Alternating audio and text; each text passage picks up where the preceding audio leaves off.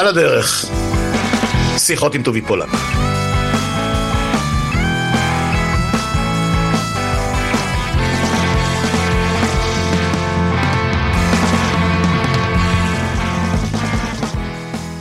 כן, אה, חוזרים לעוד פרק ב"על הדרך", שיחות איתי, טובי פולק והאורח שלי אורח אה, אה, כבר בפעם, מי יודע כמה, אה, איתי לנדסברג נבו לשעבר אה, עורך מבט שני, ראש מחלקת תעודה במה שהיה פעם הערוץ הראשון, שידורי אה, כל ישראל, אבל בטלוויזיה, אה, ואנחנו אבל אה, ב, ב, לא, לא, לא הולכים לדון היום בעיתונות. שלום איתי, מה שלומך? ערב טוב. אז אני אזכיר, ואתה תכף תיכנס עם, עם, כל ה, עם כל מה שיש לך להגיד על זה, וננהל את השיחה על הסיפור של השירות הצבאי, בעיקר המילואים. ואני אזכיר שלפני יותר מ-20 שנה היית חבר בכיר בין המקימים של פורום המג"דים והמח"טים, אתה בעצמך היית מג"ד מילואים, סמח"ט מילואים, אתה סגן אלוף במילואים, והקמתם את הפורום הזה בגלל משהו שאני הכרתי אותו גם על בשרי לפני יותר מ-20 שנה, כמה זה כבר? 25 שנה מה שאני לא עושה מילואים. 27 שנים ועכשיו אנחנו עמותה למען משרתי המילואים. יפה. אה, אבל כן, אנחנו הרגשנו שאנחנו נושאים בנטל באופן, באופן לחלוטין בלתי פרופורציונלי. אני אפילו בעצמי כתבתי על זה מאמרים, גם טורים וגם מאמר גדול במוסף השבועי של מעריב כשעוד עבדתי שם ו... אה, קראנו לזה? נדמה לי שיעקב ארז מאוד התגאה בזה שנתתי את הכותרת אנחנו מגש הכסף של הציונות אה, אנשי המילואים, כל אלה ש, שנעלמים למשפחה ול, ולעבודה ולקריירות במשך, אז זה היה מעל חודש בשנה, וזה הולך לחזור אפילו, אפילו באקסטרים. אמ, הסיפור של המילואים הוא סיפור מאוד עגום, כי באמת אה, כמות המשרתים שנושאים בנטל הם, הוא אפסי ביחס לכמות האנשים שהם קייפבל, uh, שהם, שהם יכולים לשאת בנטל הזה לאורך השנים. Uh, האמת היא שבשנים האחרונות זה גם עבר לסדיר במידה רבה מאוד, אבל, uh, אבל זה... אולי, אולי תגיד גם אתה כמה דברים. ואתה בא אליי, או אנחנו נפגשים עכשיו אה, לשיחה הזאת, שעות ספורות אחרי שהתקיים דיון אה, בכנסת אה, ב, בכל, בכל מה שקשור ב... איך נקרא לזה? בנטל, בנטל השירות. אז בוא תכניס אותי לעניינים, מה, מה היה בדיון הזה, מי השתתף בו ועל מה מדובר. אנחנו מדברים יום רביעי, זה ממש היום בבוקר התקיים דיון בוועדת חוץ וביטחון לגבי העלאת גיל הפטור זה נקרא. הגיל הפטור אה, שקבוע בחוק המילואים, שאותו ניסחנו אחרי הרבה שנים של מאבק ב-2008, שנתיים אחרי מלחמת לבנון השנייה, קובע שחיילים משתחררים בגיל 40, קצינים בגיל 45, יש אה, מגבלה על אורך השירות שניתן לקרוא לאנשי מילואים, זה עומד על משהו כמו 42 יום לחייל לוחם בשלוש שנים, ולקצין משהו כמו 84 ימים, והדברים האלה בעצם יצרו איזשהו איזון בין החיים האישיים של איש המילואים, העסקים שלו, המשפחה שלו, הלימודים, המשכנתה, לבין הצרכים של הצבא מבחינת כשירות מערך המילואים. עכשיו, אחרי מלחמת, אחרי, אנחנו תוך כדי מלחמת חרבות הברזל, שתכף נדבר על העניין של צו 8, שלדעתי הוא כבר לא תקף, אבל הצבא בא לוועדת חוץ ביטחון ודורש ממש לשנות את חוק המילואים מן היסוד, זאת אומרת הוא דורש עכשיו להעלות את גיל הפטור בשלב ראשון לשנה, זאת אומרת לגיל 41 ללוחמים וגיל 46 לקצינים, אבל הוא, הוא כבר מתכנן את הצעד הבא שבו יוסיפו את גיל הפטור עד גיל 45 ללוחמים, עד גיל 50 לקצינים, יעלו את אה, השירות הסדיר מ-32 חודשים ל-36 חודשים, ולאנשי המילואים יכפילו בעצם את כמות המילואים, הם יקראו למשהו כמו 45 ימים בשנה.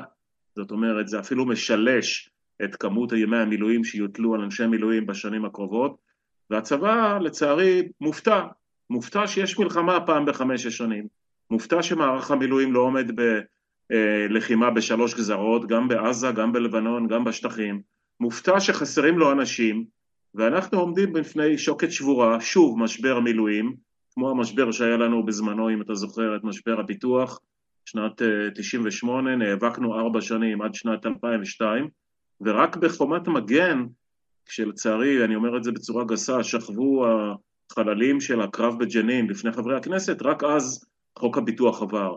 עברו ארבע שנים, נאבקנו על חוק המילואים, השלם, ובעצם באה מלחמת לבנון השנייה והוכיחה למערכת שצריך חוק מילואים שלם כדי להסדיר את כל היחסים בין הצבא לבין אנשי המילואים, בין המערכת האזרחית לבין אנשי המילואים, וככה אנחנו עומדים היום כאשר הרבה מאוד בעיות אזרחיות שלא נגמרו בחוק המילואים, תכף נדבר עליהן אולי, עדיין פתוחות ועדיין עומדות לדיון והמדינה לא פותרת אותן.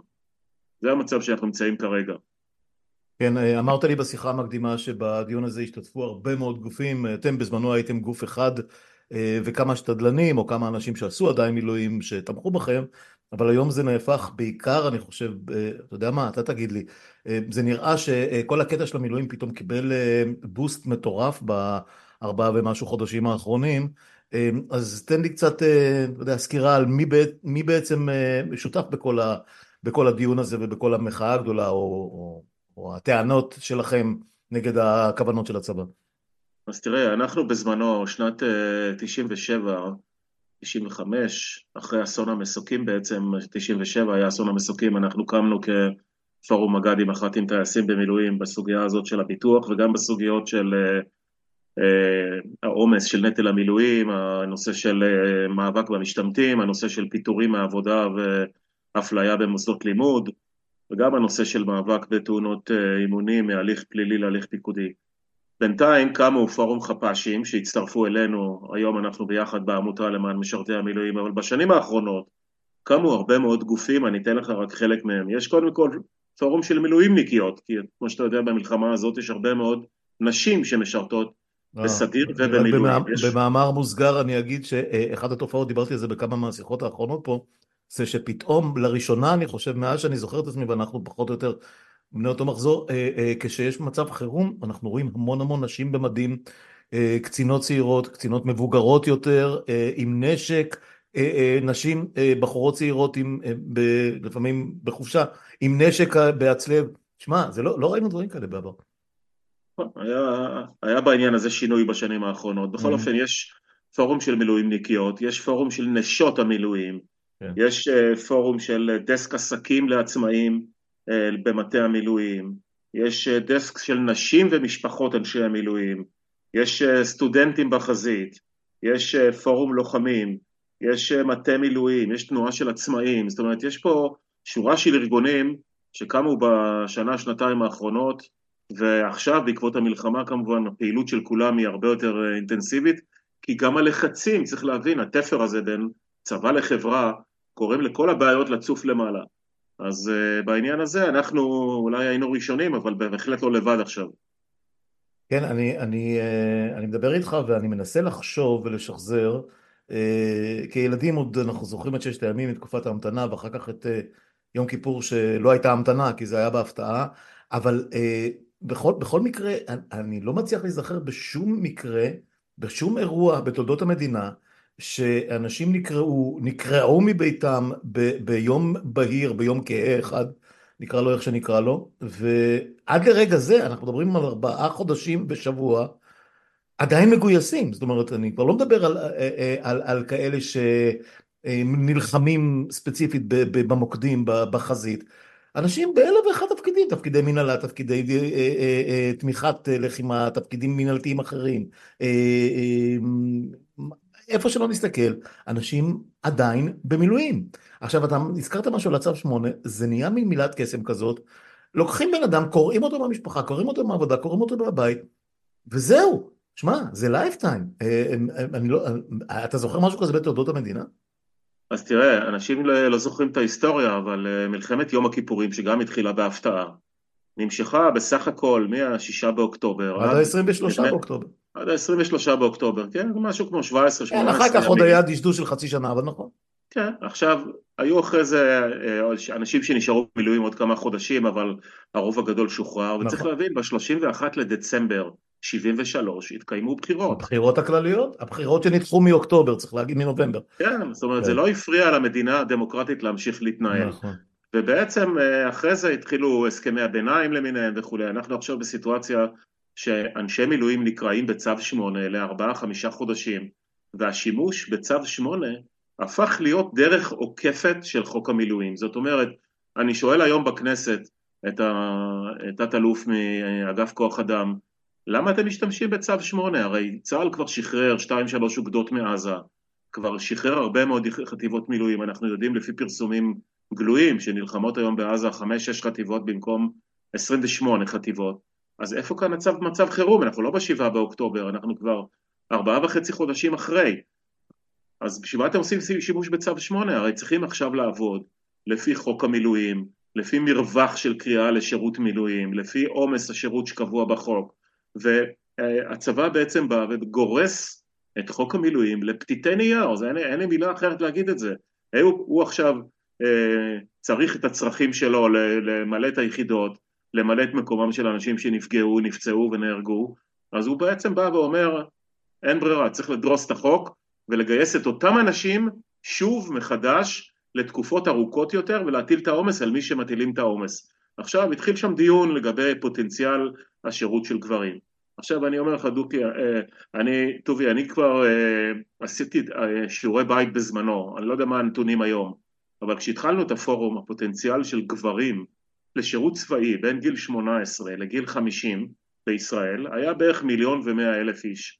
והנתונים אז היו של הדרג הלוחם מגיעים בערך 8% ובדרג התומך לחימה 16%. כל שאר הגברים היו פטורים משירות מכל מיני סיבות, חרדים, גילים, בעיה רפואית, בעיה פסיכולוגית וכולי. עכשיו אנחנו מאז עברו 27 שנים, אנחנו מדינה של 9 מיליון אזרחים. הפוטנציאל... כמעט עשרה, כמעט עשרה מיליון, כן. הוא, הוא הרבה יותר גדול. עכשיו נכון. אתה שואל איפה כל האנשים האלה? אנחנו היום אחוז אחד, המילואימניקים, אחוז אחד מהאוכלוסייה של מדינת ישראל. עכשיו נכון שגייסו 350 אלף אנשי מילואים, אבל עדיין הפוטנציאל הוא הרבה יותר גבוה מזה, ואין שום סיבה. עכשיו תראה מה קרה בשנים האחרונות. צה"ל לפני שנתיים שלוש יצא במצע, באיזשהו מסע, קצת יותר משנתיים שלוש, אבל במסע של הטובים למילואים. זאת אומרת, הוא סוגר יחידות, הוא מפרק מפקדות אוגדה, הוא טוען שצריך צבא קטן, לא צריך את כל הצבא הגדול, הוא חוסך לעצמו כסף ומספר לנו המילואימניקים שבעצם הוא מגייס רק את הטובים ביותר והפך את זה גם לאיזשהו סלוגן, לאיזה יחסי ציבור כי הוא לא רוצה להתעסק עם האנשים שהם בעייתיים במילואים. הגיעה המלחמה הזאת וטפחה על פני, פניו של הצבא, על פניו של מערכת הביטחון, על פני כל החברה הישראלית ומראה שאין, אין אפשרות להסתדר עם צבא קטן אחרת העומס נופל על אותם אנשים. עכשיו מה הבעיה עם העומס הזה? הצבא מדבר על הצרכים המבצעיים שלו, אבל הוא לא מדבר בכלל, וזה מה שהיום בכנסת היה, עימות קשה בעניין הזה, הוא לא מדבר בכלל על הבעיות האזרחיות. הוא לא מדבר על אנשי מילואים שנגרעים ממערך המילואים בגלל שהעסקים שלהם קורסים, בגלל שהמשפחה שלהם לא יכולה להחזיק מעמד יותר, בגלל שהלימודים שלהם נפגעים, בגלל בעיות פסיכולוגיות, רפואיות, בגלל לחץ נפשי, בגלל הרבה מאוד סיבות אחרות, ולא רק בגלל זה שהם נפצעו במלחמה או נפגעו במלחמה. ועכשיו נשאלת השאלה, איפה כל האנשים האלה, חוץ מהחרדים, אפשר לדבר תכף על החרדים גם בעניין הזה, אבל יש עדיין מאגר מאוד גדול של אנשי מילואים, פוטנציאל לשירות צבאי, שהצבא היה צריך להחזיק אותם ביחידות האלה, שיהיו מוכנות למלחמה ולא נעמוד היום בשוקת שבועה, שאותם אנשים ששירתו 120 יום כבר, 125 ימים, שאנחנו מדברים הערב, אותם אנשים קוראים להם שוב, כן, אה, אז, אז מכמה דברים שאני אה, יודע ושומע, גם מהסביבה הקרובה שלי, זה לא רק שיש כאלה שעוד אה, נמצאים תחת אותו צו 8 ובעצם לא שחררו, למרות שחלק מהם יצאו ל... אני לא יודע איזה התרעננות, יצאו לחופשות משמעותיות של שבוע, של שבועיים, של שלושה. היחידות, חלק מהיחידות עולות לקו או יורדות מהקו, יש דילול כוחות. אבל גם אלה שבפועל כבר uh, קיבלו את ה... פעם זה היה, אתה זוכר, את התלוש הירוק הזה שקיבלנו בסוף המילואים, אז היום זה, מניח שזה ממוחשב, אבל גם כאלה שלא uh, מוגדרים כרגע בשירות מילואים פעיל, כבר אמרו להם, לחלק מהיחידות, צפו פגיעה, uh, הצווים כבר מוכנים לאפריל או למאי, זאת אומרת אין אפילו ריליף של חודשיים שלושה עד, עד לפעם הבאה, וגם המספרים שאתה דיברת עליהם של... של 35, 45, 42 ימי מילואים אה, בשנה, אה, לא תמיד זה כולל את האימונים אה, שהם יכולים, אה, ועכשיו מטבע הדברים אה, יתאמנו יותר, זה ברור לגמרי, כמו שהצבא יגדל, גם האימונים יגדלו, אי אפשר לעשות אימון פעם, לא יחזרו למצב של אימון פעם בשלוש עד חמש שנים, מה שכבר כמעט התרגלנו לשמוע, אה, ו... וכל ההיערכות החדשה, דיברתי עם כמה אנשים שהיו בשירות פעיל מאוד מאוד בכיר בשנים האחרונות, לא, לא, לא ברגע זה ממש, כן, הצבא צריך לחזור להיות גדול כנראה על פי מתווה האיומים שכל כך הופתענו ממנו. זאת אומרת, זה לא רק ש... זה לא רק, שנייה, אני רק אשלים, זה לא רק שהצבא הופתע וצריך לתפקד, אם לרגע נסלח לו על ההכנה הלקויה, צריך לתפקד במצב חירום, הוא גם מסתכל קדימה ואומר, אנחנו צריכים להיות כפולים ממה שהיינו עד לפני חמישה חודשים. וזה, וזה, את מי, את מי תיקח? את אלה שיודעים לעשות את העבודה, אתה לא יכול להכשיר עכשיו פתאום להקים אוגדות מילואים, להביא טנקים ש, שכבר נמכרו ו, ונגרסו ואני לא יודע מה, ו, ואלף ואחד דברים אחרים. חתיכת, חתיכת דילמה, תסכים איתי. אז תראה, הבעיה לא התחילה, אני אומר, ולא מתחילה רק מהמלחמה הזאת. הצבא לא יכול להיות מופתע מזה שכל חמש-שש שנים יש מלחמה. זאת המציאות שלנו.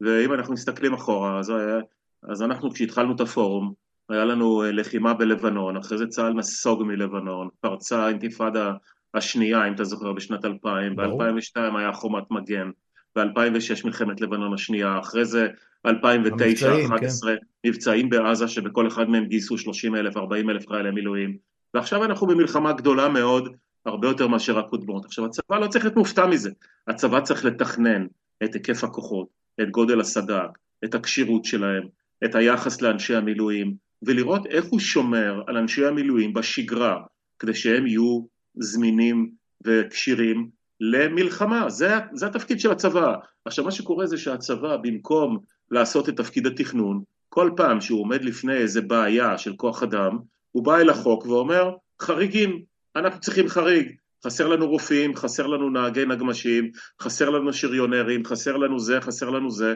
ומפר את החוק בעצם. עכשיו ועדת חוץ וביטחון יושבת ואומרת, רגע, מה אני אעשה עכשיו? אין להם אה, רופאים, אין להם אה, שריונרים בחזית, אז מיד מפילים את זה על המילואימניקים, על אותם מילואימניקים שעשו מילואים, ולא פותרים את הבעיה ארוכת הטווח של התכנון הרב-שנתי.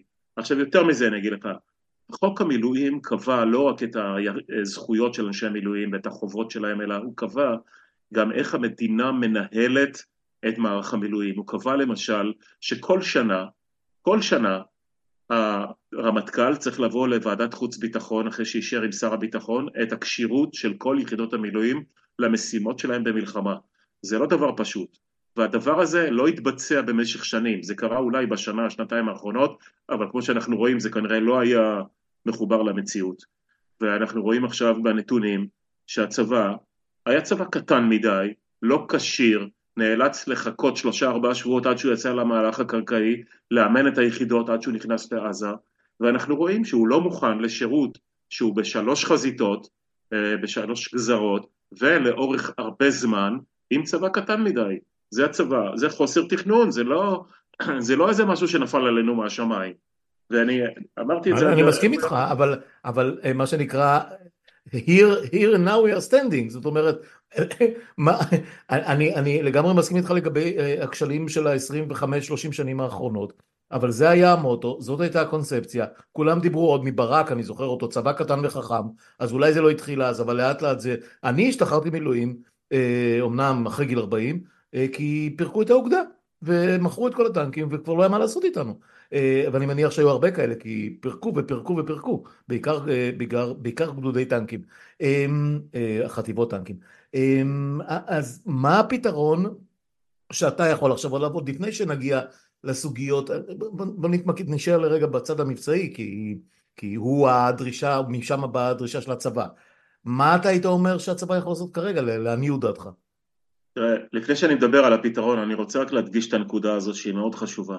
הצבא צריך להבין ששירות המילואים הוא לא רק היחידות עצמם, הנשק שלהם, מספר הטנקים, מספר הנגמשים, כמות ימי האימונים וכולי, אלא שירות המילואים זה גם התפר האזרחי, זאת אומרת, הבעיות האזרחיות של אנשי המילואים, הבעיות האזרחיות שמונעות מהם או עוזרות להם לבוא למילואים, העומס שמוטל על המשפחות, הפרנסה שלהם, העסקים שלהם, המעסיקים שלהם שעלולים לפטר אותם, זה קריטריון מרכזי בזה שאיש מילואים יוכל להמשיך לשרת לאורך 20 או 25 שנה. חד משמעית, חד משמעית. אוקיי. עכשיו, עכשיו לגבי הפתרון, תראה, הפתרון נמצא בחוק המילואים, אנחנו אז היינו מספיק ערים וחכמים כדי להסביר את זה לצבא, ולא סתם ישבנו על זה כמה שנים.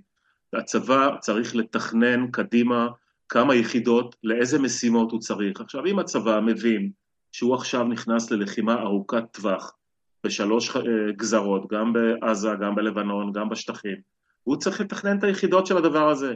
האם זה לוקח שנה, שנתיים להכין את היחידות החדשות, הגדולות יותר? בבקשה, תגיש תוכנית. תגיש תוכנית לממשלה, תגיש תוכנית לוועדת חוץ וביטחון, תדבר על זה עם המילואימניקים, תראה איך אתה מפצה את האנשים ומתגמל אותם על המאמץ התקופתי של תקופת הביניים, עד שכל המערכת הזאת מתכוננת ומוכנה ומתאמנת ויש לך צבא שמוכן לשאת בעומס הזה, אבל זה לא יכול להיות שאתה תבוא עכשיו למילואימניקים ותגיד להם זה הפתרון, אני פשוט מעמיס עליכם פי שלוש מילואים ויאללה צאו לדרך. אין, אין לאנשים חיים. עכשיו לא רק זה, זה גם יגרום לפירוד ולפירור של מערך המילואים. מה זה אומר? אנשים לא יוכלו להחזיק מעמד במערך המילואים. אתה יודע, אני יכול לספר לך בשירות הזה של המילואים האחרונים נולד מושג חדש. כבר לא מדברים על השתמטות ולא מדברים על סרבנות, מדברים על פרישה. זה המושג. זאת אומרת, איש מילואים שעשה מאה ימים וכבר לא יכול לעמוד בזה כי אשתו משתגעת, הילדים שלו משתגעים, העסק שלו קורס, הוא בעצמו צריך לחזור ולהתפרנס, או הלימודים שלו עכשיו נגמרו והוא צריך ללכת לשנת לימודים חדשה. הוא לא אומר שהוא מסרב, הוא לא אומר שהוא משתמט, הוא פשוט אומר אני פורש. אז זה יפה, זה נעים להגיד את זה, אבל אני אומר לך שיש מחלקות ביחידות מילואים שבמקום עשרים איש יש שבעה אנשים. זאת אומרת המחלקה הזאת כבר לא כשירה למלחמה. אבל זה לא מדווח למעלה, כי כולם מדברים על כמה הצבא הזה עם מוטיבציה ופטריוטים וכולי, אז זה לא מדווח למעלה, כן. הכל בסדר, אתה מבין? אבל זה לא בסדר, אנשים בעומס כזה לא יכולים לעמוד והצבא יתפורר, זה, זה הסיטואציה. אני מסכים איתך, יש גם את, את ה... לא רוצה להגיד השתמטות, אבל הימנעות או, או נטישה, עם מירכאות או בלי, השקטה. אנשים מוצאים סעיפי בריאות. אנשים אה, אה, באים למג"ד או למח"ט או כל אחד בשרשרת הפיקוד שלו ואומרים לו, תקשיב, נולד לי בן, נולד לי ילד, אני נוסע, יש לי נכדים, יש לי פה, יש לי שם, אני לא יודע מה. אני מדבר על נכדים, אני שוכח שאנחנו, שהמילואימניקים עוד לא שם, אבל uh, יש כאלה שכן. יש, יש, יש כן, גם כאלה. אני יודע. Uh, ולאט לאט העסק הזה מדלדל, משהו שלא עלה על דעתנו כשהיינו בני 35, 40, 40 ומשהו, בשיא שנות המילואים שלנו, כי אה, אתה יודע, לא היה נעים, איך אמר יונתן גפן, ועוד לדעתי בוב דילן ואחרים אמרו את זה לפני, אנחנו לא נלחמים בשביל המדינה, אנחנו נלחמים בשביל החבר'ה.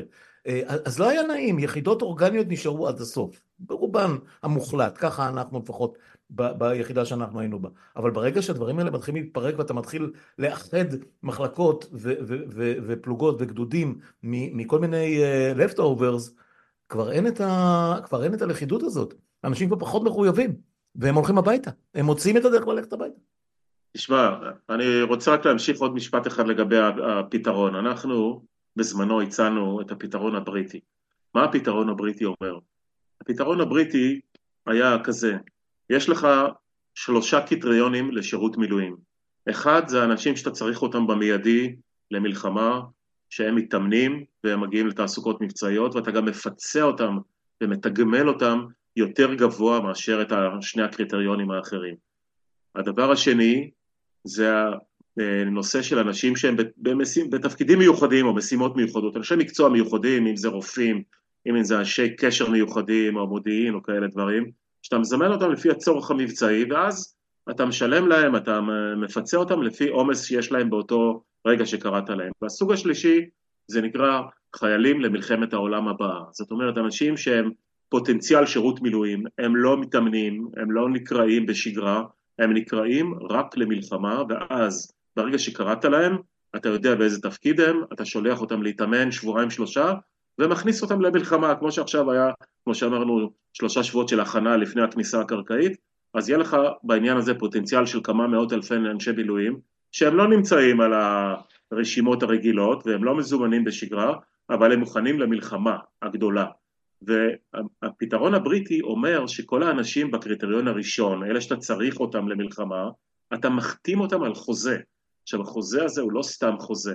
המדינה אומרת, אני צריכה אותך בתור מ"פ, זה השכר שלך, זה הפיצויים שלך, זאת הפנסיה שלך, זה מה שהמדינה תשלם לך, כמה זמן אני צריכה אותך, עשר שנים, חמש עשרה שנה? יפה, אז, אז, אז, אז, אז, אז עלה על דעתי. כן, אז עלה על דעתי שזה מזכיר כבר כמעט את המודל של מח"טים במילואים, שהפרנסה שלהם התחלקה במשך שנים פחות או יותר בין חצי מהזמן או שליש מהזמן במשך כל שנה הם היו מחוילים, גם אם במדים, גם אם לא במדים, גם אם מתרגלים, גם אם מה שזה לא יהיה, אה, ובעצם היו להם שתי קריירות מקבילות. אה, וככה עלה על דעתי תוך כדי זה שאנחנו מדברים ארבעה חודשים ומי יודע אה, נתניהו מדבר על עד סוף השנה ועל 50 שנות מלחמה נוספות, אני לא יודע מה.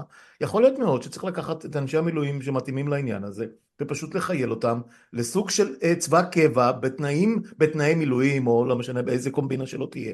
אבל הבין לבין הזה כמו שהוא עכשיו, הוא, בלתי אפשרי מהבחינה הזאת שאין להם תנאים של של חיילים בקבע, אין להם את המוביליות של חיילים בקבע, הם, הם נמצאים על, על כל הזמן על, על הבנקט, הם לא יודעים אם הם יהיו אזרחים מחר לא יהיו אזרחים מחר, שלא לדבר על התמורה, שלא לדבר על זה שאף אחד לא מחכה להם. לא כמו שאמרת, לא הסטודנטים שצריכים להשלים את הלימודים, לא האנשים שצריכים להמשיך בקריירה שלהם, וספק אם הם יראו משפחה כשיחזרו הביתה, או יראו פרנסה כשיחזרו הביתה. המדינה חייבת פה... להתייחס לזה. יש פה משהו יותר גרוע מזה. יש כאן ניצול לרעה של המחויבות של אנשי המילואים להגן על המדינה והפטריוטיות שלהם והציונות שלהם, כי המדינה הזאת שקוראת להם למילואים יודעת שברגע האמת הם לא יגידו אנחנו לא באים בגלל הבעיות האזרחיות שלנו. ברגע האמת הם יתייצבו, אבל המדינה לא פותרת את הבעיות האזרחיות האלה והיא משתמשת במחויבות הזאת בניצול ציני, אני אומר את זה בכאב לב, בגלל שהרבה מאוד מהבעיות לא נפתרות. תשמע, אנחנו אני אתן לך סתם כמה דוגמאות מהתופעות שאנחנו מטפלים בהן בעמותה כרגע ואנחנו גם אה, נתקלים באנשי מילואים שבאים אלינו. יש תגמול מיוחד מה שנקרא. איש מילואים מקבל על כל יום מעבר למכסה הקבועה, מקבל עוד כמה מאות שקלים. באה המדינה ואומרת על כל סכום כזה שהוא פיצוי, תגמול, אה, אתם תשלמו 25% מס הכנסה. אנחנו אומרים למה? לא רק שהבן אדם בא, שהוא אחוז קטן באוכלוסייה, לא רק שהוא עושה מעבר לנדרש, אתם עוד דורשים ממנו שישלם על זה מס הכנסה, שנים אנחנו נאבקים ולא מצליחים להוריד את רוע הגזרה של העניין הזה. יש סיפור של המעסיקים. אתה יודע שרק בשבועיים האחרונות הצלחנו סוף סוף, במסגרת מאבק של העמותה שנמשך שנים, להכניס לזה שכל ההוצאות הנלוות של המעסיקים, ביטוח לאומי, חופשות, הבראה, הדברים האלה, יחשבו כחלק מההחזר שמעסיקים מקבלים עבור אנשי המילואים שלהם מהאוצר של המדינה, לפני זה הם סחבו את זה על הגב שלהם. אתה כן. מבין? עכשיו, המעסיקים... שמעתי, שמעתי בשמחה שלפחות פטרו את, אה, את, את בעלי הרכב הצמוד מהמס הזה שנקרא שווי שימוש במהלך החודשים האלה, כי הרבה מאוד חיילים נסעו עם המכונית אה, ש, ש, שצמודה אליהם ופשוט היו בשטחי כינוס ולא השתמשו בה, אז לפחות את זה פטרו מהם במשכורת. אבל זה, זה לברי המזל שיש להם משכורת ומכונית צמודה. סליחה, טובי, לא פתרו שום דבר. מתחילת המלחמה נאבקים אנשי מילואים, לא רק ש... לא רק אנחנו, על תחבורה ציבורית בשבת וחג. והגברת, אה, כן, הגברת, שרת התחבורה שלנו, מירי רגב. אני לא, אתה יודע מה, אני, אני אגיד לך משהו בעניין הזה. שום דבר, לא שר התחבורה לא מעניין אותי, לא מעניין אותי, לא שר האוצר, לא מעניין. יש ראש אחד לפירמידה הזאת. אם הוא היה מחליט שהדברים האלה ייפתרו, הם היו נפתרים. אנחנו מכירים את זה. כשרבין או כששרון החליטו שצריך לעשות X או Y או Z, זה נעשה. אז uh, עם כל הכבוד להערכה המוגבלת שלנו למירי רגב ולסמוטריץ' ולכל השאר, זה נתניהו, אבל זה בוא אני אגיד לך משהו בעניין, בעניין של ראש הממשלה, כן. הוא לא מבין שום דבר במילואים, אני, למה אני יודע את זה? כי הוא לא עשה מילואים, הוא התחמק מהמילואים. תסתכל, כי בימים האחרונים היה לו ויכוח עם הרמטכ"ל על הנושא הזה שמדברים על המשך המלחמה ברפיח. והרמטכ"ל אמר לו, תשמע, זה לא אפשרי כן, לעשות את זה עכשיו מיד דחוף בגלל ששחררנו את המילואים. כן, ושחרר אתה אישרת, כן. צריכים לפנות אה, אזרחים משם, הקבינט אישר את כל המהלך הזה, אז נתניהו אמר לו, אז תגייס אותם שוב. טוב, מה זה תגייס אותם שוב? מה, אתה לא יודע שיש חוק מילואים? אתה לא יודע שיש לא קריאה? לא זה החוק היחיד שהוא לא ממלא, מה אנחנו מדברים? אה, אה, אבל לא, זה כל כך מהר מגיע לקטע הפוליטי. וגם המלחמה עכשיו היא, היא, היא בעצם חלק מאותו מהלך פוליטי, הרי הוא יכול היה להחליט על נקודה נקודה בזמן, נקודה בקו קו בחול ולהחליט שמכאן אנחנו מנהלים מבצעים ו, ומשתמשים בעיקר בצבא הסדיר ובעוד כמה יחידות ולא משאיר מאה אלף איש שמגויסים. אבל אני לא אכנס לפינה הזאת כי לא נצא ממנה לעולם. אמ, האם יש באמת דרך מעשית להגן על אה, סטודנטים שלא מצליחים להמשיך ללמוד, על אה, אמ, שכירים או על עצמאים שמאבדים את הלקוחות שלהם ואת הפרנסה שלהם וגם אם יש שימוע, גם אם יש אה, הודעה מראש, גם אם יהיו פיצויים, אם בן אדם בגיל 35-40 מאבד פרנסה ממקום עבודה שהוא השקיע בו 5, 6, 8 שנים האחרונות וחוזר הביתה לשוקת שבורה, מי יגן עליו? מה, מה, מה הפתרון שלהם? אז תשמע, הבעיה עם שני התחומים האלה הוא תחום מאוד מאוד אפור. מה זה אומר?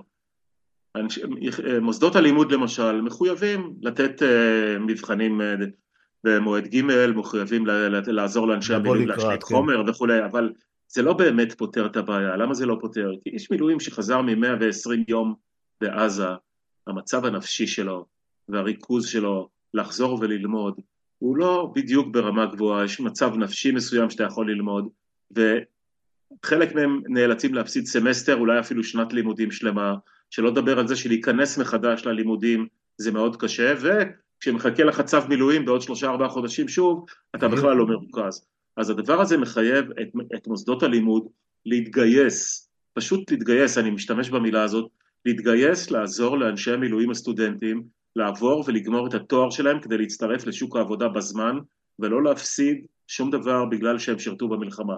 זה אחד. עכשיו לגבי העסקים, תראה, המדינה מעמידה את בעלי העסקים במצב בלתי אפשרי. ברור שמ"פ מילואים עושה 45, 50, לפעמים 60 יום בשנה, אבל אם המעסיק שלו לפחות יודע מתי זה קורה, ושהוא מקבל פיצוי מלא על האיש הזה שהוא מעסיק אותו, אז הוא לא יזדרז לקבל מישהו אחר במקומו.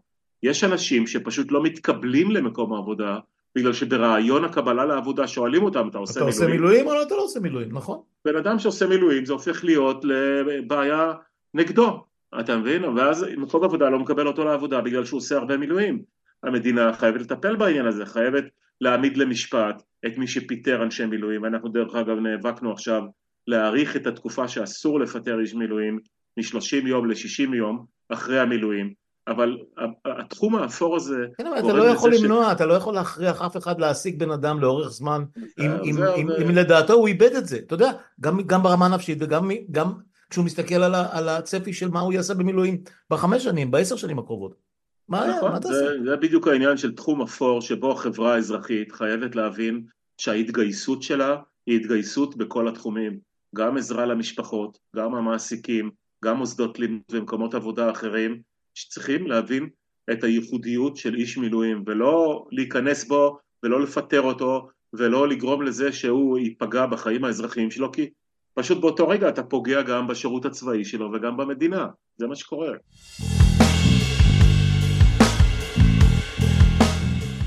אני יודע שבשנים האחרונות, אולי זה חלק מההישגים שלכם כפורום, אבל אני, אני לא, לא יודע לשייך את זה. אני יודע שיש כל מיני, אה, אה, בהצדעה, כל מיני, כל מיני גופים כאלה שחיבקו הטבות, אה, אבל במשך השגרה של המילואים הם קיבלו כל מיני כרטיסי הטבה, כל מיני הנחות וכל מיני קאנטרי, כל מיני דברים כאלה, מסעדות, לא יודע מה.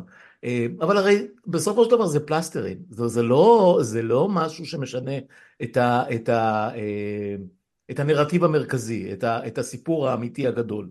ו, ואני תוהה אם במדינה כמו שלנו, כמו שאמרת, פעם, אני לא יודע אם פעם בחמש שנים, אבל מלחמות גדולות נניח פעם בעשור, בוודאות הגיעו מאז קום המדינה, אה, ממש אפשר למנות אותם, אבל אנחנו מכירים את ההיסטוריה.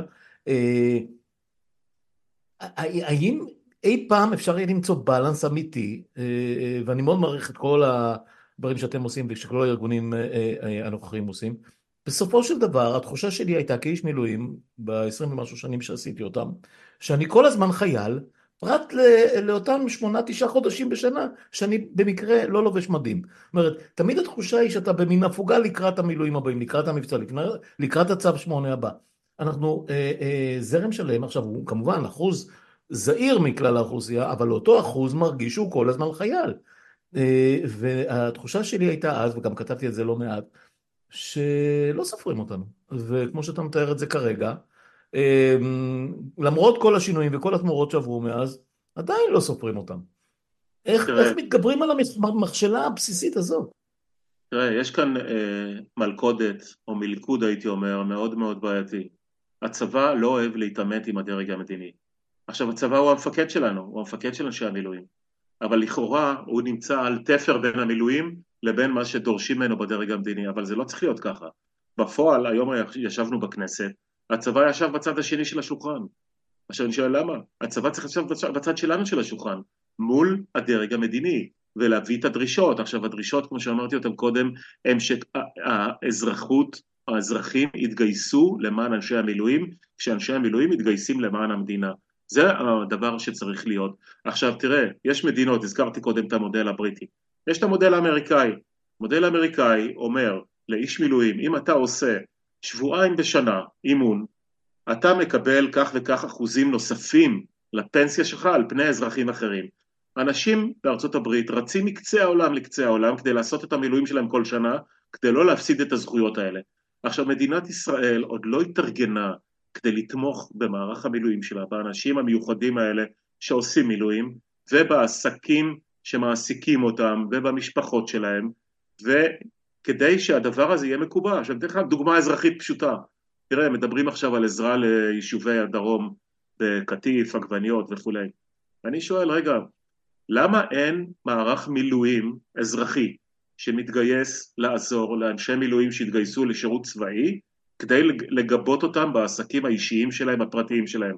אתה חקלאי בדרום שעכשיו גויסת למילואים והעסק שלך, החממה שלך נשארה בלי עובדים, יהיה עכשיו מישהו שלא עושה מילואים, שהוא גם חקלאי, שבא להחליף אותך, וזאת ההתגייסות שלו. אותו דבר בהרבה מאוד עסקים אחרים, אותו דבר במערכת החינוך, אותו דבר שזה בעסקים... גם פתרון, שזה גם פתרון מצוין להגברה מסוימת של השוויון בנטל, כי אז כאלה שהם לא מוכשרים להיות חיילים או לא מתאימים מבחינה בריאותית, מבחינה גופנית, מבחינת הכשרה וכולי וכולי, יכולים, יכולים לתמוך באופן מעשי. והממשלה יכולה, יכולה וצריכה במסגרת ביטוח לאומי, במסגרת ווטאבר, אה, אה, לתת איזושהי תמורה, כי אתה יודע, אנשים הלכו והתנדבו שבוע, שבועיים, שלושה, ארבעה אחים לנשק, וכל החמ"ל האזרחי והכל, כמה מחבריי הטובים ביותר כתבו עגבניות, אבל באיזשהו שלב יש לך את החיים שלך, אתה לא יכול כל הזמן רק לקטוף עגבניות, יש לך את, את, את הדברים שאתה עושה עם עצמך. נכון, עכשיו בוא, בוא, נדבר, בוא נדבר רגע בעניין הזה על השירות של החרדים. כן. חרדים מתנגדים לשירות צבאי מכל מיני סיבות, גם שהם רוצים ללמוד תורה וגם שהצבא לא מאפשר להם את אותם תנאים של כשרות בלי בנות וכולי. אבל רגע, למה חרדים לא יכולים להתגייס למשימות האזרחיות? שירות לאומי, לא... כמו שהבנות, הבנות נכון. החרד"ליות, נכון.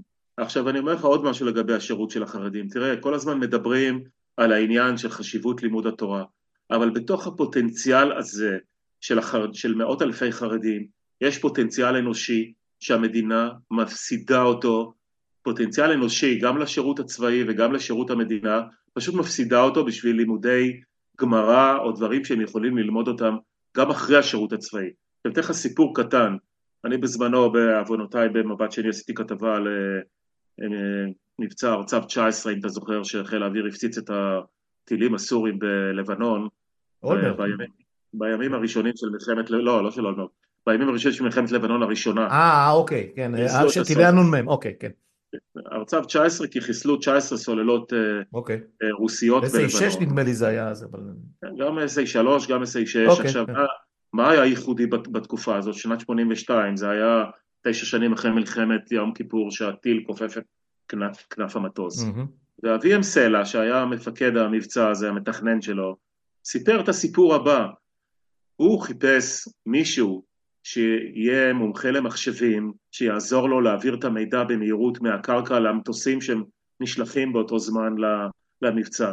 והמבצע כלל מטס של מטוסים ללא טייס שגרמו לסוללות הסוריות להתעורר ולזהות את עצמם, וברגע שהם מזוהים איפה המיקום שלהם, נשלחים המטוסים החמושים ויורים את הטילים שלהם בצורה מדויקת. כדי להעביר את המידע הזה היה צריך מערכת ממוחשבת של אז, שנת 82, מאוד מאוד מהירה, מהזיהוי למטוס שיורה את הפצצה המדויקת. והוא מצא בחור חרדי שלא הספיקו לו לימודי הגמרא בבני ברק, שעבר תוך כדי חיפוש העניין בחיים ללמוד מחשבים, והגיע למכון ויצמן, ובמכון ויצמן אביהם סלע פוגש את הבחור הזה ולוקח אותו כמו שהוא, עם הלבוש השחור שלו, למפקדת חיל האוויר, לאיפה שיש 300 בנות במיני, והבחור הזה הוא המומחה מחשבים שעוזר לו לתקוף את הטילים הסורים בלבנון.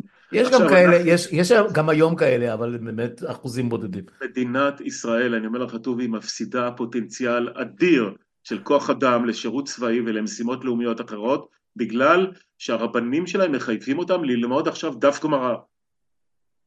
אה, כן, שוב, שוב, אה, אה, אתה יודע, אנחנו כל הזמן פותרים, פותרים את הסקטורים עצמם ולא מסתכלים על ההנהגה שלנו. כי אם הייתה התעקשות, עוד מבן גוריון כמובן, אנחנו לא יכולים לבוא אליו בטענות היום, אבל אם הייתה התעקשות על איזשהו סוג של שוויון חובות וזכויות, גם מול החברה הערבית, אני לא פוטר אף אחד מה, מהעניין הזה, אם אתה אזרח שווה זכויות, צריך לשאול אם יש זכויות שוות, אבל זה דיון אחר, אה, אבל אם, אם הזכויות הן שוות, גם החובות צריכות להיות שוות, אה, במסגרת החובות השוות, יהיו ניואנסים. אגב, אני, אני לא משוכנע שאני הייתי אה, אה, נמצא באותה סקאלה כמו, לא יודע מה, כמו טייס קרב מבחינת רמת הסיכון שלי כ, כ, כמפקד טנק. אולי לא, אבל זה לא משנה, זה לא העניין. אז שיהיה אפסנאי, שיהיה מחשבים, שיהיה, שיהיה אה, תומך לחימה בכל דרך, שיהיה טבח, מה זה משנה בכלל? צריך את כולם, נכון? צריך. יהיה כיתת כוננות. מה שזה לא יהיה, מה שזה לא יהיה. אה, כיתת כוננות זה גם סיפור מעניין, תכף אני אגיע אליו, אבל עוד משהו שנזכרתי בו בקטע של הצווי שמונה, יש גם טריק מאוד מאוד מלוכלך ששמעתי שהצבא עושה עכשיו, הצבא או אכ"א או בהוראת משרד הביטחון, אני לא יודע להגיד לך בדיוק מי אחראי על זה, שלא משחררים את האנשים, אבל יש איזשהו חוק שמעל 80 יום או מעל איקס ימים מסוימים לחייל מילואים שמגויס באופן רצוף לתקופה מסוימת יש, יש לו מענק, מענק כספי, 1,500, 2,000 שקל, לא יודע מה. והם שולחים אותם הביתה, אומרים להם כרגע אתם לא מחוילים, לא משחררים, אבל אתם לא מחוילים, קחו את הנשק, שימו אותו בכספת, שימו אותו בארון, תחביאו אותו, תנתקו אותו מהתחמושת, תהיו בעבודה, תהיו במשפחה, תהיו באוניברסיטה אה, שבוע, ותחזרו ביום ראשון הבא להשלים עוד שבועיים שלושה או כמה שזה לא יהיה. את הפרק זמן הזה של החופשה בין הזמנים הזה הם לא מחשיבים לצורך אה, אה, אה, יתרת השירות שמקנה מענק וככה הם חוסכים איקס מיליונים. עכשיו תקשיב זאת חזירות ברמה שאני באמת אתה יודע יש, יש דברים שהדעת לא סובלת. אה, אני לא יודע עד כמה זה כל כך משנה אם בן אדם יש לו, אבל יש כאלה שאין להם, יש כאלה שבאו מאבטלה, יש כאלה שבאו בין עבודות, זה דרמטי, לא כל אחד מקבל משכורת לפי, ה, לפי השכר שהוא היה מקבל אה, אה, אם, הוא, אם, הוא, אם הוא לא היה מתחייל. אתם, אתה מכיר את הדבר הזה? תשמע, אני מכיר את זה מהצד של הימי מילואים, ימ"מ מה שנקרא. אה, אני זוכר את הימ"מ שהיו סופרים לנו כל יום. כן. כן. הצבא בשלב מסוים, לפני כבר עשרים שנה, אמרו לו שהערך הכספי של יום מילואים הוא הקופה הפרטית שלו, זאת אומרת, אם הוא חוסך כן, כן. בימ"מ, הוא יכול להשתמש בכסף הזה למטרות אחרות. רוצה לקנות אה, רכב לאנשי הקבע, כן, כן, או לפצות מישהו באיזושהי חופשה, אז הוא יחסוך ימי מילואים של אנשי מילואים. אבל זה בשגרה, עכשיו אנחנו במלחמה בחייך, זה, זה דברים שבכלל לא... לא אבל תשמע, התרבות הניהולית הזאת בצבא לא השתנתה, זאת הבעיה, אני אומר לך את זה באופן אישי, אני, אני פעם עמדתי, עמדתי פעם לדין אצל, אצל מפקד האוגדה על זה שחרגתי ב-1600 ימ"מ בשירות מילואים בחרמון. עכשיו מה קרה? אתה, אתה, אתה מביא גדוד ל-32 ימים בחרמון, אתה צריך לשחרר אותם ראשון חמישי חמישי ראשון, לפחות פעמיים בחודש הזה למשפחות שלהם, אתה יכול לתת להם לפי החוק שהיה אז 48 שעות ב-30 יום. אז אנשים שגרים בדימונה יוצאים מהחרמון, הם צריכים, מגיעים הביתה ישנים וצריכים לחזור. ואז יצאה חריגה בימי מילואים כי הם צריכים לקבל גם את החופשות שלהם. Yeah. כן. וזה היה מאבק מאוד גדול כדי שהצבא ייתן ימי מילואים מספיקים למג"דים במילואים על מנת שיוכלו לנהל את הגדוד שלהם גם לבעיות האזרחיות שלהם וגם לבעיות המבצעיות שלהם. עכשיו התרבות הזאת נשארה אצל אנשי קבע, לצערי הרבה מאוד אנשי קבע שמתחלפים בתפקידים שלהם חדשות לבקרים, כל שנתיים שלוש, וכל פעם הם מנסים לחסוך את הקופה הקטנה גם בנושא הזה שאתה כרגע הזכרת, בשביל להראות שהם חוסכים כסף לצבא, אבל בפועל הם פוגעים באנשי המילואים. כן, יש גם את הנושא המאוד מאוד מאוד כאוב של הנפגעים. ואני זוכר שהיו בזמנו, היה דיון שלם, ויכול להיות שאתם התעסקתם בו במסגרת הפורום, של בעצם מי אחראי, מי אחראי על אזרח שמתחייל, עכשיו יש את הקטע שהוא נוסע נניח לצאלים או לווטאבר, כרם שלום, ונפגע בתאונה בדרך. האם הוא כבר חייל, או שהוא אה, אזרח? ואז זה הסיפור, האם ביטוח לאומי צריך לפצות אותו, או הביטוח הפרטי של המכונית או ווטאבר, אה, או שהצבא במסגרת אגף השיקום, או כל, כל מה שמשרד הביטחון עושה, אה, הוא זה שמפצה אותו, משקם אותו, משלם לו, קובע נכות, כל הדברים האחרים. אבל עכשיו מדובר על, על מסה מטורפת של אנשים שנפגעו, מהרוגים שלא נדע, ועד הלומי קרב, ועד אה, אה, שלא נדע כמה הפצועים, מדברים על, ראיתי ידיעה היום, שיתפתי אותה, שהצפי הוא ל-20 אלף פצועים עד סוף השנה הזאת. זה לא היה בכל תולדות המדינה במצטבר, זה מטורף. אז בואו בוא נדבר רגע על נתונים. תראה, כן. קודם כל צריך לדעת ש-75% מצה"ל זה אנשי מילואים. אנחנו יודעים. אין צבא בלי מילואים. ואנחנו מדברים עכשיו על המלחמה של חרבות הברזל, המלחמה בעזה, שני שליש מהנפגעים, הרוגים ופצועים, זה אנשי מילואים. נכון. עכשיו, רק תחשוב מה היה קורה אם חוק המילואים, חוק הביטוח, שהעברנו ב-2002 לא היה קיים היום, זאת אומרת אנשים לא היו מקבלים את הפיצוי כמו אנשי קבע, לא היו מקבלים את המענק על אה, חללים, לא היו מקבלים את הטיפול הרפואי לאחוזי נכות תפקודית ולא רק נכות רפואית ואנשים שאיבדו רגל למשל, בתור uh, מישהו שהיה רקדן ואיבד רגל, אז הוא uh, גמר עם הקריירה שלו, הוא צריך למצוא עכשיו קריירה אחרת. מישהו שהיה פסנתרן ואיבד שתי אצבעות, הוא, הוא צריך למצוא קריירה אחרת. זה לא כמו איש קבע, שאם הוא איבד רגל נותנים לו עכשיו תפקיד אחר בקריה, והוא ממשיך לשרת בקבע וממשיך לקבל משכורת.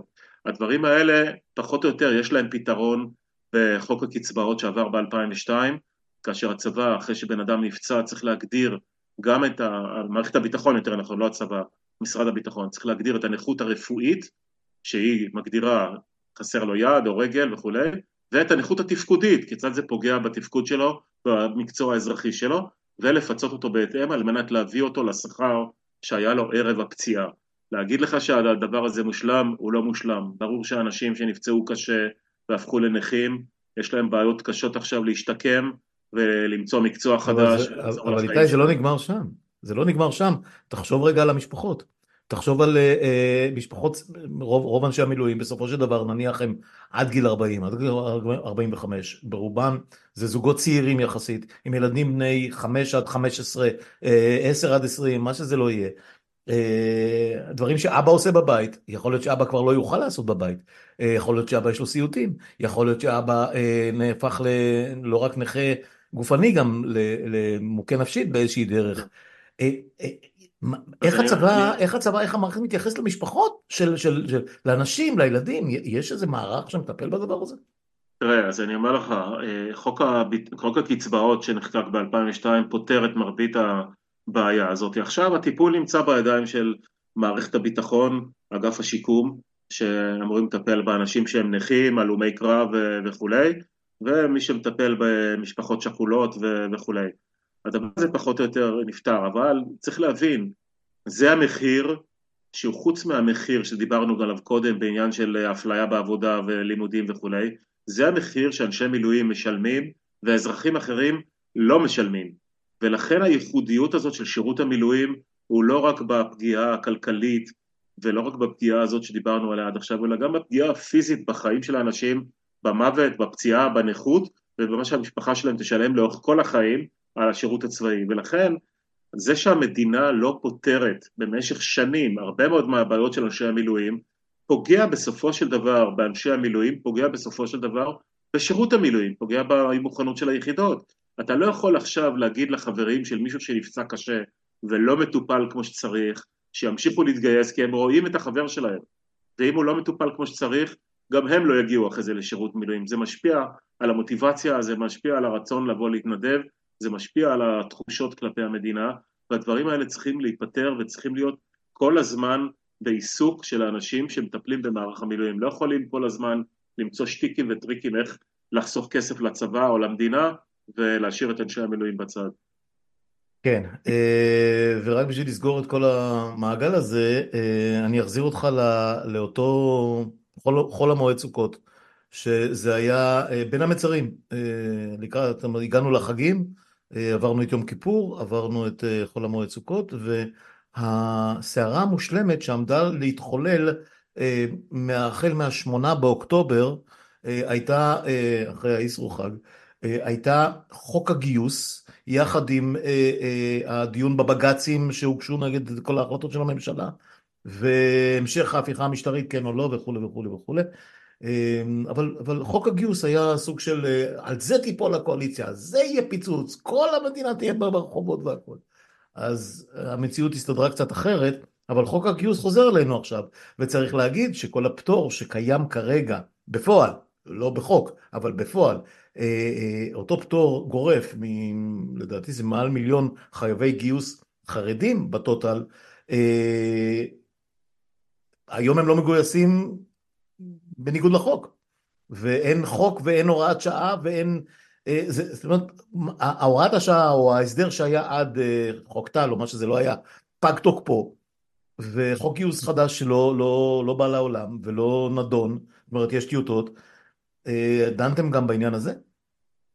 תראה, אנחנו הופענו לפני ועדת טל, הפתרונות שמערכת הביטחון הציעה היו שונים לאורך השנים, החוק פג תוקפו ביוני 23, mm-hmm. למיטב ידיעתי היועצת המשפטית לממשלה מצאה איזה סעיף שמאפשר לממשלה למשוך את זה לעוד שנה או משהו כזה ולא להפעיל את הגיוס חובה על חרדים, אבל בהחלט הם יצטרכו למצוא לזה פתרון ממשי. עכשיו אנחנו כשהופענו לפני ועדת טל, הצגנו להם את העניין של פתרון שהוא לא מדבר רק על שוויון, כי שוויון לא מושג דרך אגב גם בקרב החילונים, הרי לא כולם מתגייסים, אבל מדברים יותר על שותפות, זאת אומרת, דיברנו אז, נפגשנו גם עם אנשי הוועדה והצענו להם מודל של שותפות של החברה החרדית, כאשר החברה החרדית מקבלת מכסות מהצבא, צריכה לעמוד בהם לכל ישיבה, והרבנים מחליטים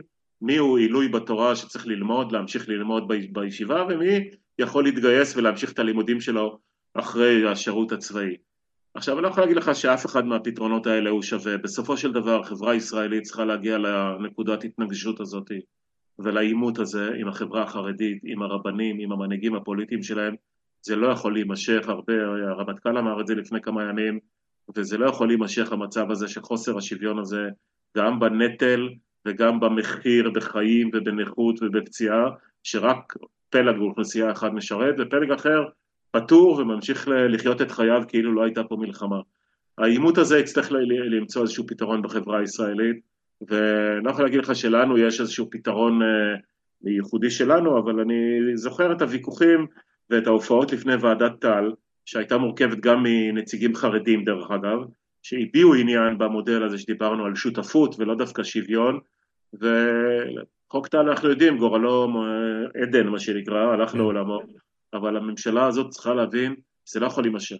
הממשלה הזאת, הממשלה הזאת לא תבין כבר שום דבר, אבל אנחנו, אולי זה, אולי זה חלק מאותו דיון של סידוד מערכות, כשיכלול גם החלפת ממשלה וממשלה שגם תבין שיש פה בעיה ושצריך למצוא לבעיות האלה פתרונות כי הממשלה הנוכחית נכון, אבל החברה הישראלית... אנחנו שנינו יודעים שהיא לא תעשה עם זה שום דבר. אבל החברה הישראלית, כשהיא תלך לבחירות, אני מקווה בהקדם האפשרי, היא צריכה לקחת את הנושא הזה לתשומת ליבה, וזה אחד הנושאים, שמי שייתן לזה פתרון, יקבל גם את הקולות, הציבור הרחב מבין שזה בנפשו, מה שנקרא, אתה לא יכול להשאיר את זה עוד פעם לפוליטיקה הקטנה הזאת של החרדים רוצים ככה, וכדי שיהיה לנו קואליציה, אנחנו ניתן להם מה שהם רוצים. זה לא יכול להישאר ככה. חושש, אני חושש שאנחנו נישאר עם מה שנקרא, עם, עם, עם מלות, מלות אהבתנו בידינו.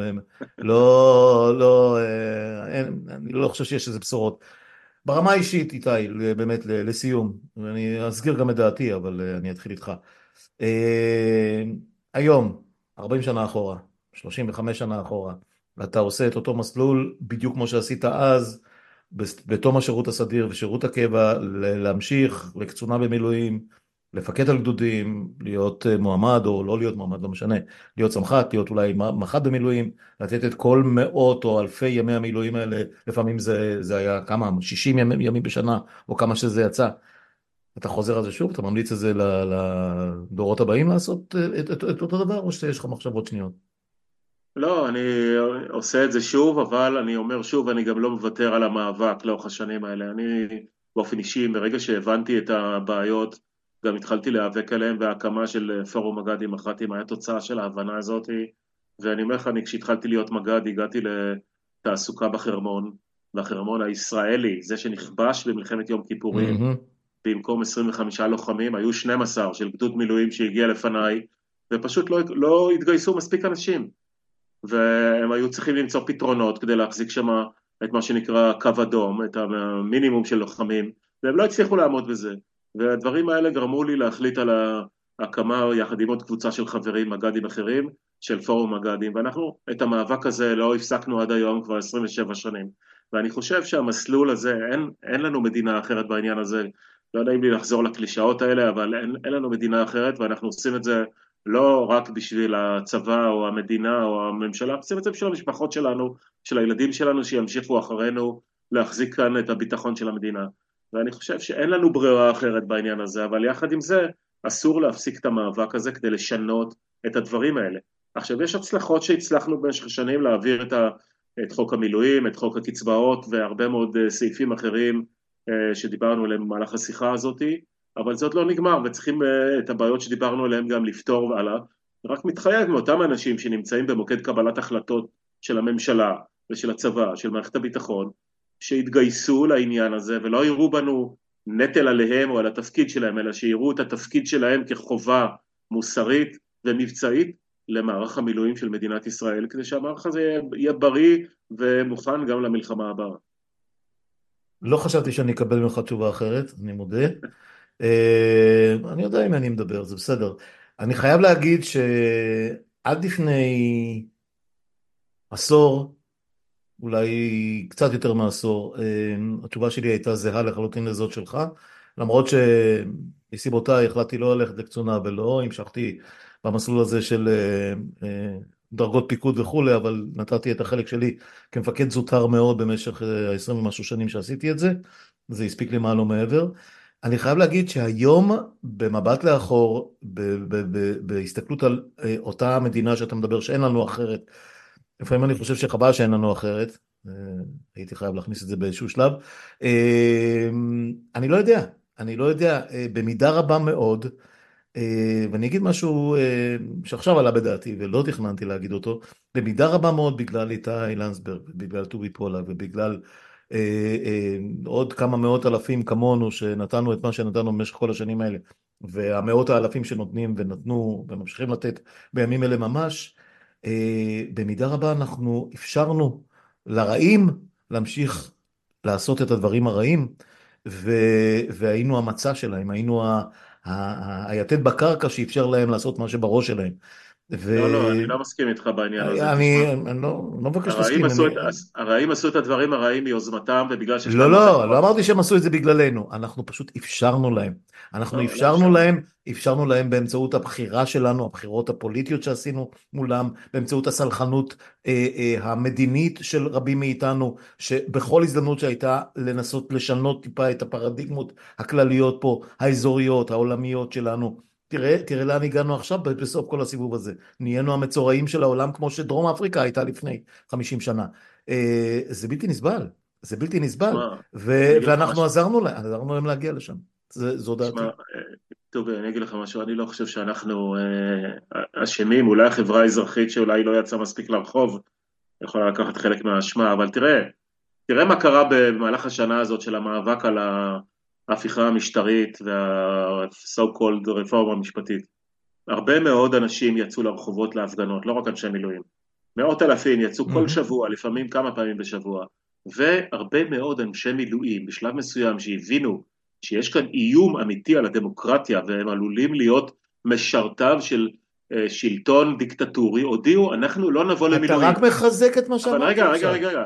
אבל מה שקרה בפועל שברגע האמת כולם נכון, התייצבו. נכון, ואני אמרתי את זה לטייסים ש, ש, שביטלו את הסרבנות, אמרתי להם, אני ישבתי עם פרשנים צבאיים, עם פרשנים מדיניים ועם טייסים אה, בסטטוס של התנדבות ש, שאמרו אנחנו מפסיקים את ההתנדבות, אמרתי להם חברים, מחר פורצת מלחמה, צו שמונה, אתם תהיו שם או לא? אז אמרו אני לא יודע, כמו טאטאלה, כולם הלכו לשם. וזאת הבעיה פה, איתי, שהם לא, סומכים עלינו, רגע. תמיד, שנייה, אני רק אסיים, הם סמכו עלינו תמיד שנעשה את זה, מה שנקרא שנעשה ונשמע, ולא להפך.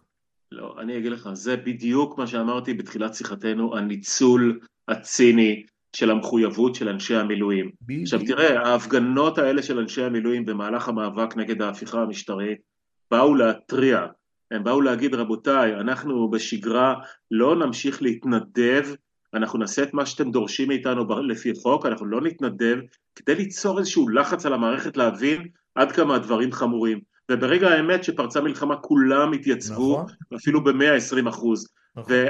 והבעיה היא לא עם אנשי המילואים בעניין הזה, הבעיה עם האנשים האלה שמנצלים את העובדה שתמיד אנשי המילואים התייצבו, אתה מבין, במקום... אתה אומר במילים במקום אחרות פחות או יותר את מה שאני התכוונתי אליו, אה, אנחנו, אנחנו פשוט, אה, הם יודעים שאנחנו נעשה את זה. ובגלל שהם יודעים שאנחנו נעשה את זה ושנבוא ונתייצב, ואגב, גם אלה שכבר אה, אה, מספיק קשישים לא לעשות מילואים, הלכו לקטיף של עגבניות, והלכו לחמ"לים של אחי בנשק, ושלא אתה יודע, יש גם כאלה שהתחיילו ממש. איתן כבל, ראיתי אותו מסתובב בעזה במדים. אז עם כל הכבוד, אני לא חושב שאנשים בני 60 פלוס צריכים לעשות את זה, אבל, אבל זה לא העניין, זאת אומרת, כן, כל מי שנקרא באחוזים מטורפים, יתייצב. והם יכולים להמשיך להפקיר חטופים ולהפקיר את הגבולות ולעשות חשבונות פוליטיים באמת פסיכוטיים על כל דבר שעולה בחיי אדם והם יודעים שאנחנו נמשיך לשלם את המחיר בלי, בלי, בלי, בלי, בלי להסס וזה מחרפן אותי אני חייב להגיד לך. תשמע, זה חלק מהמאבק האזרחי, זה, אנשי מילואים מתווכחים על זה בתוך השירות עצמו, אבל אה, בסופו של דבר אנחנו אני זוכר את הוויכוחים האלה גם במלחמת לבנון הראשונה. בוא אלינו אווירון, דן סממן, כן, אתה זוכר. מלחמת, אה, מלחמת ברירה. אנשים, אה, שמע, החבר'ה אמרו לי, הפתק לאישה בכיס אה, מוכן, אנחנו מתגייסים כי זה המחויבות שלנו כאזרחים להגן על המדינה, ואנחנו נתווכח אחרי זה כשנפשוט את המדים. אבל הוויכוח שאתה אומר כרגע הוא בדיוק ויכוח מאוד מאוד קשה בעקבות מה שקרה בשנה האחרונה, ואני לא, לא רואה פתרון אלא למאבק אזרחי נחוש זה לא מאבק רק של אנשי המילואים, זה של כל החברה האזרחית שמבינה את העניין הזה. כאזרח לחלוטין. כן. טוב, תקשיב, אה, אני חושב שחפרנו די עמוק בכל הסיפור הזה, אה, כיסינו לא מעט אה, תחומים ועניינים, אני בטוח שהשיחה הזאת תעניין הרבה מאוד אנשי מילואים ומשפחות של אנשי מילואים ואנשים שפעם עשו מילואים. אני גם מקווה שזה יגיע לאוזניים הנכונות אצל מקבלי ההחלטות, למרות ש... אתה יודע, אה, יש לי, יש לי תפוצה ותעודה מדהימים, אבל עדיין לא, אני עדיין לא N12. גם אני, מי שרצה להקשיב לי בכנסת היום בוועדת חוץ וביטחון, אני מקווה ששמע את הדברים האלה. אתה תדאג להעביר להם את הבשורה. אבל... בסדר גמור, בסדר גמור. אה, אז הצלחנו בסופו של דבר לקיים את השיחה הזאת ממש בזמן, אה, ואני שמח על זה. שבפעמים הבאות נדבר על דברים קצת יותר שמחים ומעניינים, כמו העיתונות שקורסת, אתה יודע, יש, יש כמה דברים מעניינים להתעסק בהם. איתי, תודה. תודה לך. לילה טוב, ביי. יאללה, כל טוב.